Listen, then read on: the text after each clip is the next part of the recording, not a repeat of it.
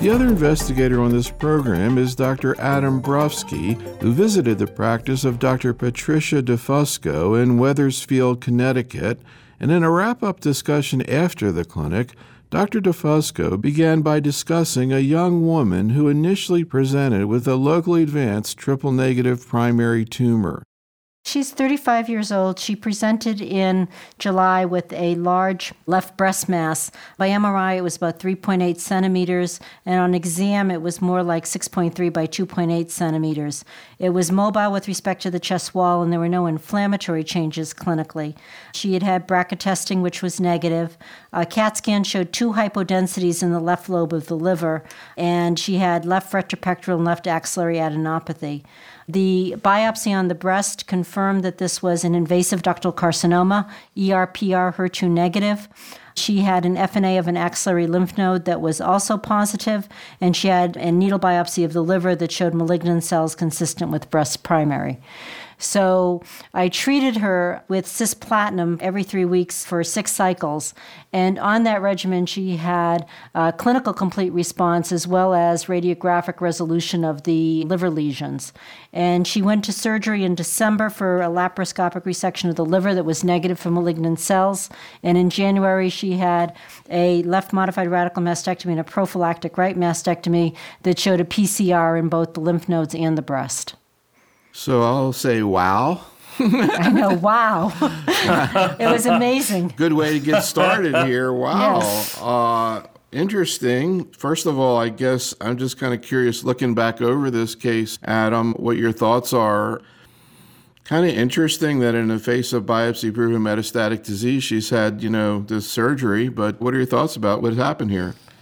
Well, let's start from the beginning. I mean, I think that, you know, I've never been a huge platinum fan. I was telling this to Pat earlier today. You know, Edith Perez and I actually did some of the first trials of platinum and chemotherapy. Probably now, we're talking 15 years ago. And, you know, the responses were great, but I remember at the time I was just telling Pat, you know, we knew that in the first line, the response rate was only 30%. And also, there were very few pathologic CRs. Now, you know, this lady presented with triple negative breast cancer. And we also talked about the fact that some of these people with triple negative breast cancer, even though they're BRCA 1 and 2 negative, may have kind of a DNA repair mismatch phenotype. You know, or not a mismatch phenotype, but a DNA repair defect phenotype. So called BRCA-ness. Yeah, BRCA-ness. I mean, you know, people are commercially trying to develop these, and maybe this is the phenotype this lady had. You know, again, I think platinum was an interesting regimen. I probably would have started, probably with, most of us would probably start with the taxane, but you know, you can't argue with success here. I mean, the lady has had a pathologic complete response. So, before we kind of get more into this, maybe you can provide an update in terms of the issue of neoadjuvant therapy of triple negative breast cancer, specifically with reference to platinums. Because, you know, to me, one of the more interesting presentations of the past year was at San Antonio, the CALGB trial mm-hmm. that looked at that. Adam, do you want to comment on what they saw there and what you think it means? Well, it's interesting. I mean, you know, they actually, Bill Sikov was the first primary author of that study. And in that trial, it was a neoadjuvant trial where I think it was randomized to ACT or ACT with platinum. And then the patients who got to platinum, they had, I think, a 15, 13, 15% improvement in pathologic CR rate. Right. But a 10 ish. So, and the PCR rate of them, I think, was about 50 ish, 50, 52%. I think that a lot of us who'd been skeptical of platinums in the past, you know, are probably for triple negative disease are going to think about including them now as part of a more comprehensive regimen. Yeah, of course, there it was given with the taxane and then it was followed Correct. by AC. But another aspect of the San Antonio meetings this year, where there were a couple of presentations looking at this question that's been out there for a few years about local therapy in the breast of patients with metastatic disease, which again, this lady had. She had a bilateral mastectomy in the face of biopsy proven metastatic disease. Again, can you talk about what was presented there? I think that's the first time I remember seeing randomized data looking at that. There were two trials, one I think from India and the other one, forget where the other one was from. From Turkey. Right, Turkey, right. So there was a Turkish trial and an Indian trial, and both were trials where, you know, they kind of randomized the patients to surgery or no surgery. And in the Indian trial, there apparently was no difference in overall survival in those patients. And in fact, there looked like it was a detriment in patients with visceral disease who had resection of the breast primary. In the Turkish trial, there seemed to be an improvement in overall survival in the people who had like oligometastatic disease, one or two bone metastases in particular. In the visceral disease, there was no benefit at all in the Turkish trial. But one thing that needs to be kind of recognized, and both the principal investigator of the Turkish trial as well as the principal investigator of the Indian trial, one thing that they both commented on is that even though a certain percentage of those metastatic patients were HER2 positive, nobody received trastuzumab. And I think that that is an important fact that really isn't discussed. And additionally, the kind of systemic therapy that's given in Turkey and in India during the time period of those trials is probably not contemporaneous to what's given in Western countries like the United States. So I tend to take those trials, even though they are clearly randomized studies, I tend to take them a little bit more with a grain of salt than others. Seema Khan, the surgeon who's been involved with a lot of this, did the discussion of those papers at San Antonio, and in her conclusion basically said that the strategy of local therapy in the face of metastatic disease should be reserved for patients where there's a local control issue only. Adam, agree or disagree? I disagree.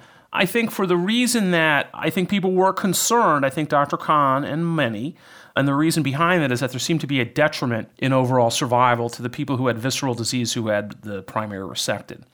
And so I think that the case that we're talking about now is a little bit different. It's a little bit different than that kind of case because this is a case where someone had the metastasis resected, not necessarily the primary resected. They had both resected actually.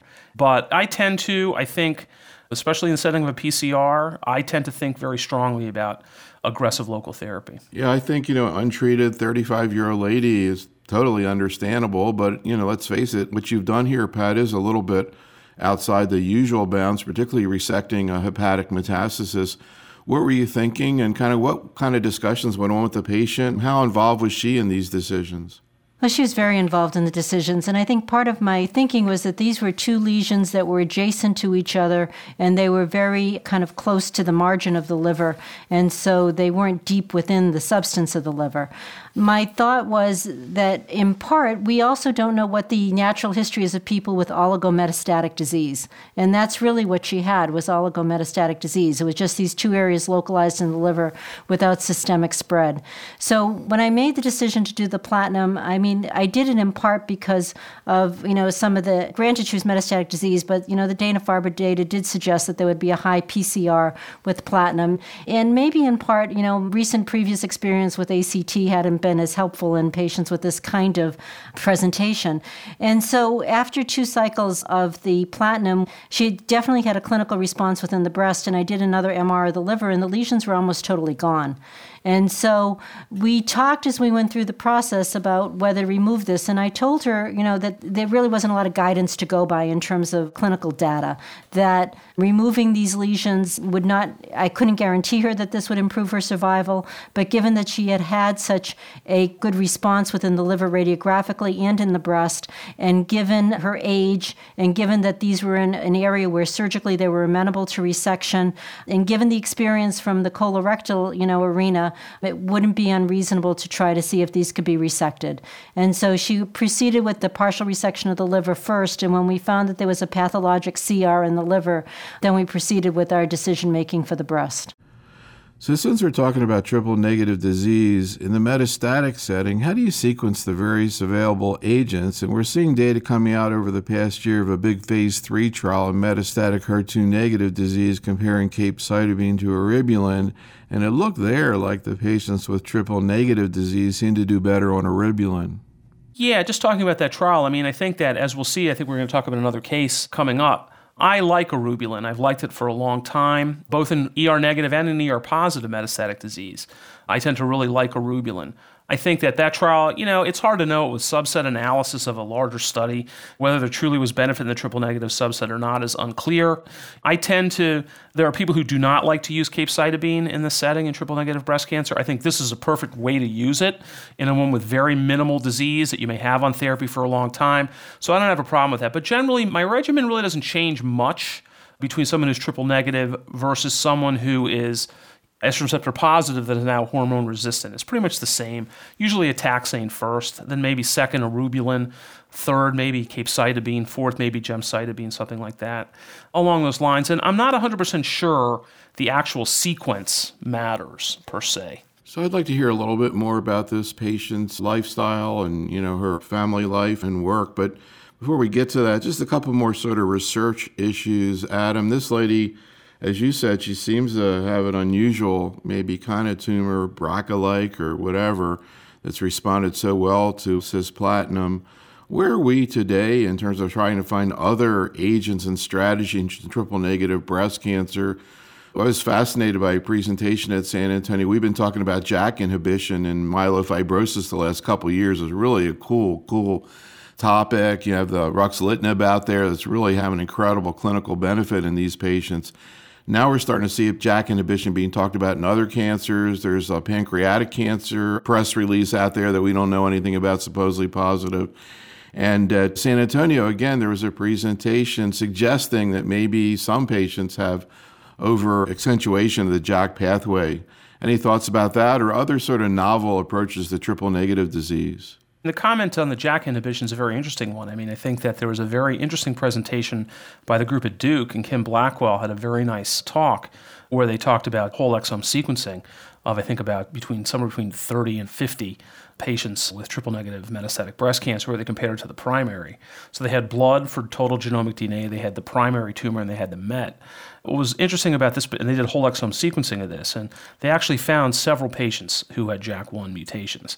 And I think that this, to me, suggests that there probably are going to be patients with JAK1 mutations with triple negative disease who definitely are going to try trials of these JAK inhibitors. I'm very excited about that. That's probably one of the more exciting things for me that came out of the last San Antonio. Although we know that these agents seem to help people without JAK mutations. In pancreatic cancer, they don't have JAK mutations. Supposedly, there's right. positive stuff going on. So I guess we'll see more as this evolves.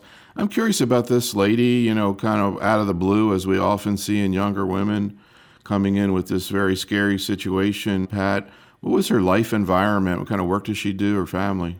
She's a teacher. She teaches eighth grade. She's married and she just had had her second child the September prior to her diagnosis. So she has two children. One is about, I think, four years old, and the other one is about 18 months. So she was very frightened when I first met her. We talked about the possibility of clinical trials for neoadjuvant before she was found to have the liver lesions. But I think she was motivated to be as aggressive as possible. And, and again, if the liver lesions had not responded, if the breast had not responded, if the liver lesions were not where they were, I think my approach would have been somewhat different. But she had such a good response to her therapy that I felt that trying to give her the best chance to resect, you know, the oligometastatic disease in the primary was reasonable. And I think we don't know. I mean, I think back and looking back over patients I've treated in the past who've maybe had PCRs, how many of them might have had these small metastatic deposits, but we never were able to detect them with our scans. So I just didn't feel like I could say that this is metastatic disease. Sorry, this isn't curable. We just go ahead and, you know, treat, say, with the taxane and see how you do. I think it was worth trying to be aggressive. And I've been very forthright with her about the limitations to what we know and don't know about this. Part of our discussion today as well was whether we should proceed with post mastectomy radiation, given at least the clinical size of the tumor. And I think, in the face of the fact that we've been so aggressive everywhere else, and given the clinical size, the recommendation has been made that she proceed with the post mastectomy radiation. But again, that's a pretty controversial area that we really don't have a good answer to. And unfortunately, we don't have the NRG trial open yet at our institution that would might address that, although she probably wouldn't be eligible because she's got the proven metastatic disease. Any comment about that issue, Adam, the radiation therapy? Yeah, you know, we talked about this backwards and forth. Again, I think even if she did not have metastatic disease, the size of the tumor by MRI was about four centimeters. Right. And there was an issue as to how many nodes she had pre op or pre chemo. And it would have been a soft call even if she hadn't had metastatic disease. I think it's an interesting dilemma here. I don't know what our group would have done, but I think this is definitely within the realm of possible treatments for her. I mean, again, especially if you're being aggressive as they are, I don't have a problem with it. I'm not sure we necessarily would have done it, but I can see how they have come to that decision. I'm also curious, and I'll ask you, you know, about all these patients, Adam, because it's kind of a unique opportunity to sort of look over an oncologist's shoulder and sort of see what's going on. Here's this young woman she's nursing a baby and finds out she has triple negative breast cancer metastatic to the liver. Now you're seeing her, you know, eight or nine months later after having gone through you know, chemo. What were your observations on her as a person? Oh, she looked great. I'll tell you, she looked fabulous. She made it through everything. Really, I mean, the only thing we were really talking about is whether she had neuropathy from her platinum or not. Even if it was, it wasn't that, maybe grade one to two. You know, she looked really good. I mean, her biggest concern really was how to schedule the remainder of her reconstruction procedure as well as her radiation with kind of her daughter. She has a daughter who's five, you know, trying to figure kind of schedule that in. But she was a typical mom now. She looked great. That's interesting. Reconstruction. What kind of reconstruction is she getting? She had bilateral expanders placed and she'll get permanent implants. It also brings up a question I've heard occasionally comes up, which is the type of reconstruction in patients who have metastatic disease. You know, do you go as far as a tram flap? Any thoughts, Adam? Well, again, I mean, I think that, you know, it depends on what your philosophy of treatment is. And, you know, if we're treating this more like a lymphoma, as opposed to a solid tumor that isn't going to really truly have a pathologic complete response. I mean, this woman had a pathologic complete response. And to me, that may bode very well for at least her intermediate to longer term prognosis. I mean, would we be doing a tram flap reconstruction someone with 10 nodes positive, Neil? You know, I mean, this is the same thing. And we would. And so the thing is that why not now? We're just kind of pushing the envelope even a little bit further. One final question, just again in this issue of uh, oligometastatic disease and surgery. I believe you've got a really great hepatic surgery team at your place. Am I correct, Adam? Yes, I do. In fact, the guy who developed laparoscopic liver resection is at our institution. Dave Geller, yeah, he's been on our program. So I'm just kind of curious over the last year, how many patients with breast cancer have you had liver mets taken out in? In the last three months, about three, yeah. Three. Wow. Got to say that's pretty unusual.